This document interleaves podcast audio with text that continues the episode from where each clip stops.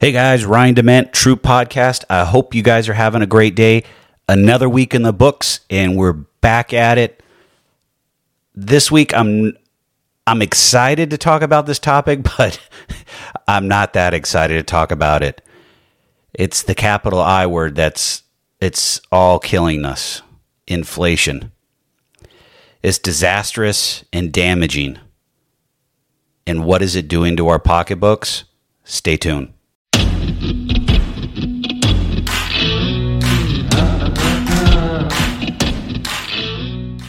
All right, guys, thanks for coming back. I know you're very aware of what's going on in the economy because it's affecting your bottom line and your bank account. But I want to talk a little bit more about inflation because we often ignore it. Uh, it's not always front and center in the news. And we sometimes think it doesn't affect us on a daily basis but inflation has some pretty disastrous and damaging effects on our lives. Some people don't know what causes it, who's hurt by it often, and how can you protect yourself against it. So let's boil it right down and let's get started. What is inflation? Inflation happens when the value of your money goes down and you can buy fewer goods and services than you can before inflation happened. Inflation is a natural result of having an economy that runs on currency instead of bartering or other methods that require currency. The key question you're saying is how does it happen? It's when a government prints more money into circulation than they need in supply. And I'll give you an example. If you haven't heard this, QE, quantitative easing, so this came into play in 2008 when we had the last downturn. The government just keeps on printing money and puts it back in a form into the economy to buying securities, bonds, and other types of securities like mortgage backed securities or other types of securities. Well, that volume of dollars exceeds the amount of dollars that we need in the economy or in our marketplace, which then softens the economy and then also makes your dollar and my dollar worth less. So until the the Federal Reserve decides to stop printing money at these outrageous rates, which they say they're going to stop tapering, this doesn't change. But this is only one part of the problem there are other pieces of the problem, like if you guys haven't heard on the news, there's a hundred plus cargo ships sitting off the western coast in California and Long Beach that have been sitting there for weeks on end, and now it's taking them 45 days to unload those ships when it only took matter of days when they came into port. And the storage units or the warehouses in California are 98% full and the truck drivers that are taking these containers off the ships or off the off the port or the dock and transporting them used to charge you about a dollar 89 a mile to transport them they're now over three dollars. And listen to this. It used to cost a container to be shipped from china to the united states roughly three three thousand dollars per container. It's now costing almost twenty thousand dollars so you're almost a sevenfold increase in just shipping costs. And then let's add into we don't have enough truck drivers to be able to take these containers from the warehouses and get them shipped out to uh, the distribution centers for the larger retailers or smaller mom and pops. That is who's truly going to be hurt in this process are the small business owners because they are not going to be able to put any type of product on their shelves because they have an issue of getting the product one.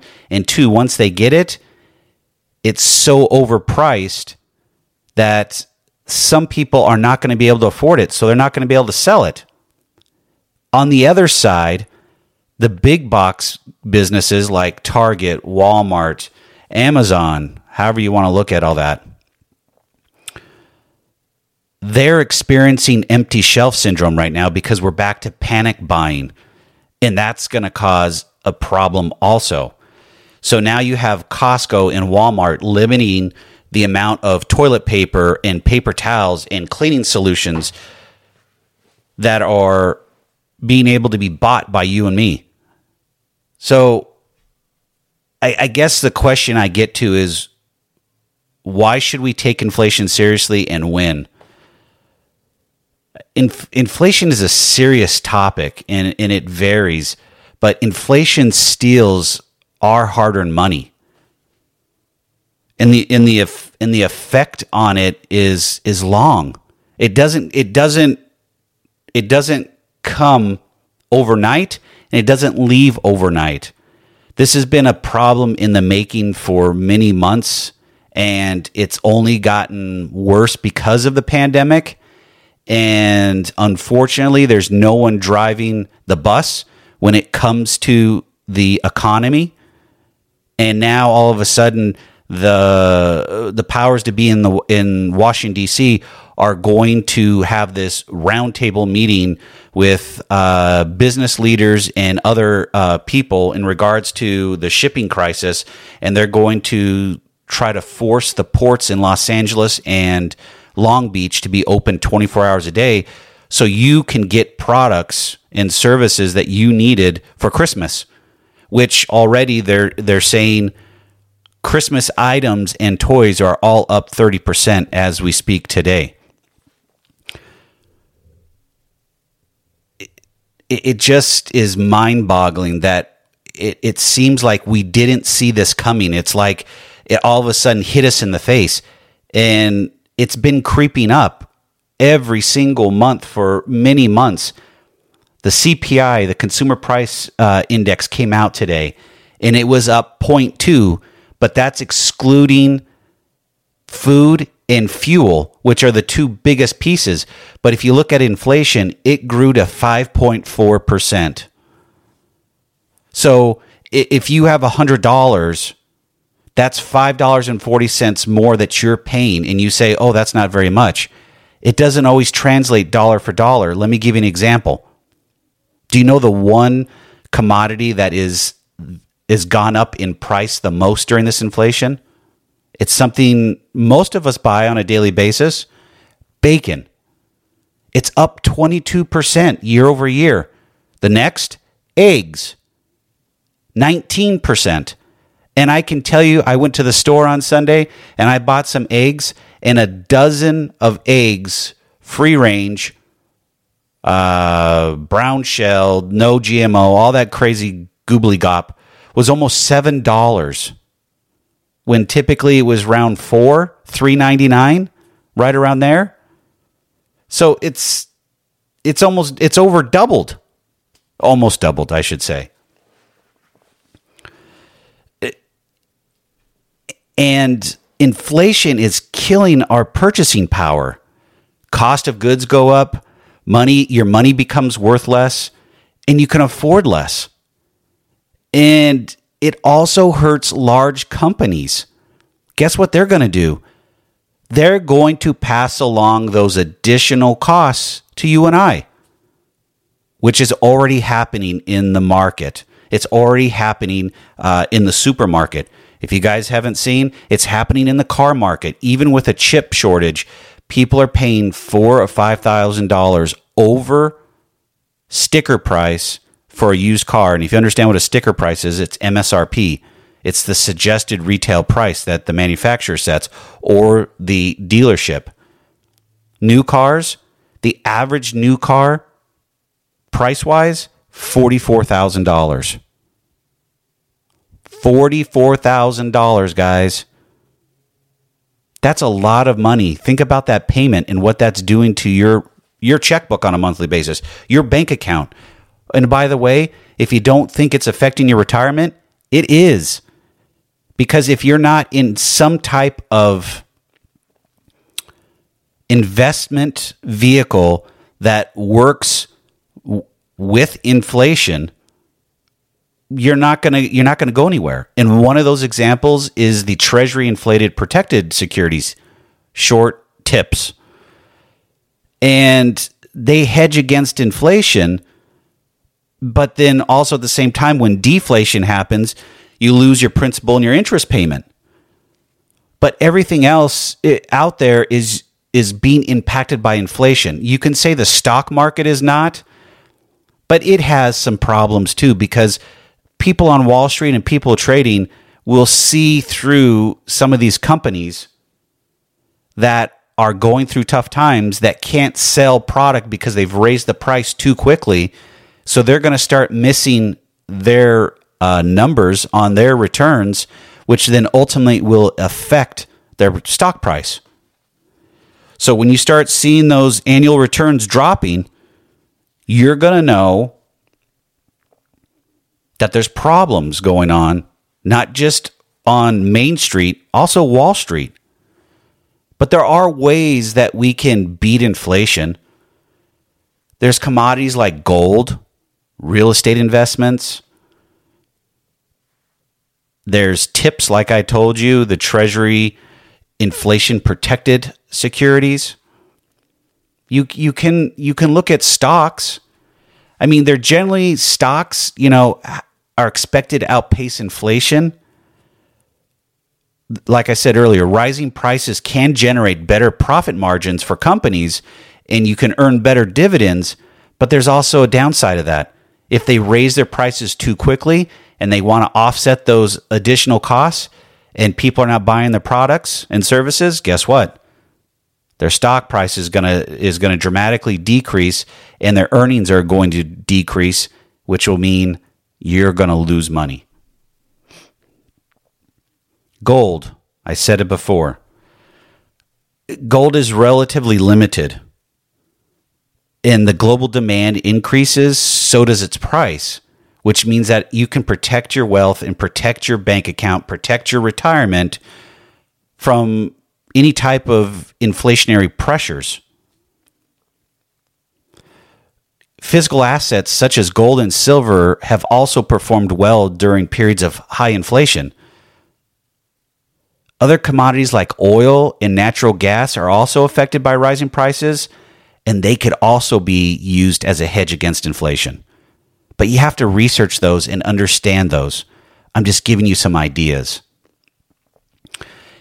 And then tips. I talked about it Treasury inflation protected securities. These are U.S. government bonds indexed to the inflation rate and offer a fixed rate of return. They're highly effective in mitigating the effects of inflation and they they help you increase your interest return or your interest payment. So when the CPI rises, your principal balance will go up along with your intro, your interest payment.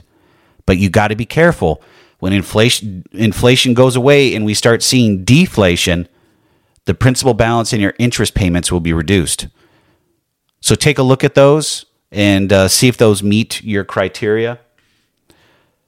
And then, how does inflation affect your retirement planning?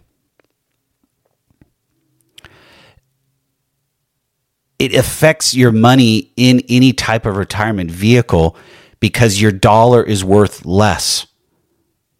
And since we are living longer, we're expecting to have a standard of living that doesn't go away, but it actually goes up as we age. You have to plan accordingly for inflation. And if you're concerned about your retirement, these things are going to be a challenge for the foreseeable future. Washington, D.C. is telling us that this is just transitory inflation and it'll be gone in a couple months. Inflation doesn't just show up to your door and then leave after it had a meal and some dessert. It typically stays around for months, if not years. And history shows that. So if you're not starting to realize that inflation's here to stay for a bit, you're you're you're really hurting yourself and your family, and you've got to start figuring out how can I start hedging against it to start making money with inflation and protecting my dollar. Because if you do not, it's gonna it's going to take your hard-earned money and just wipe it out.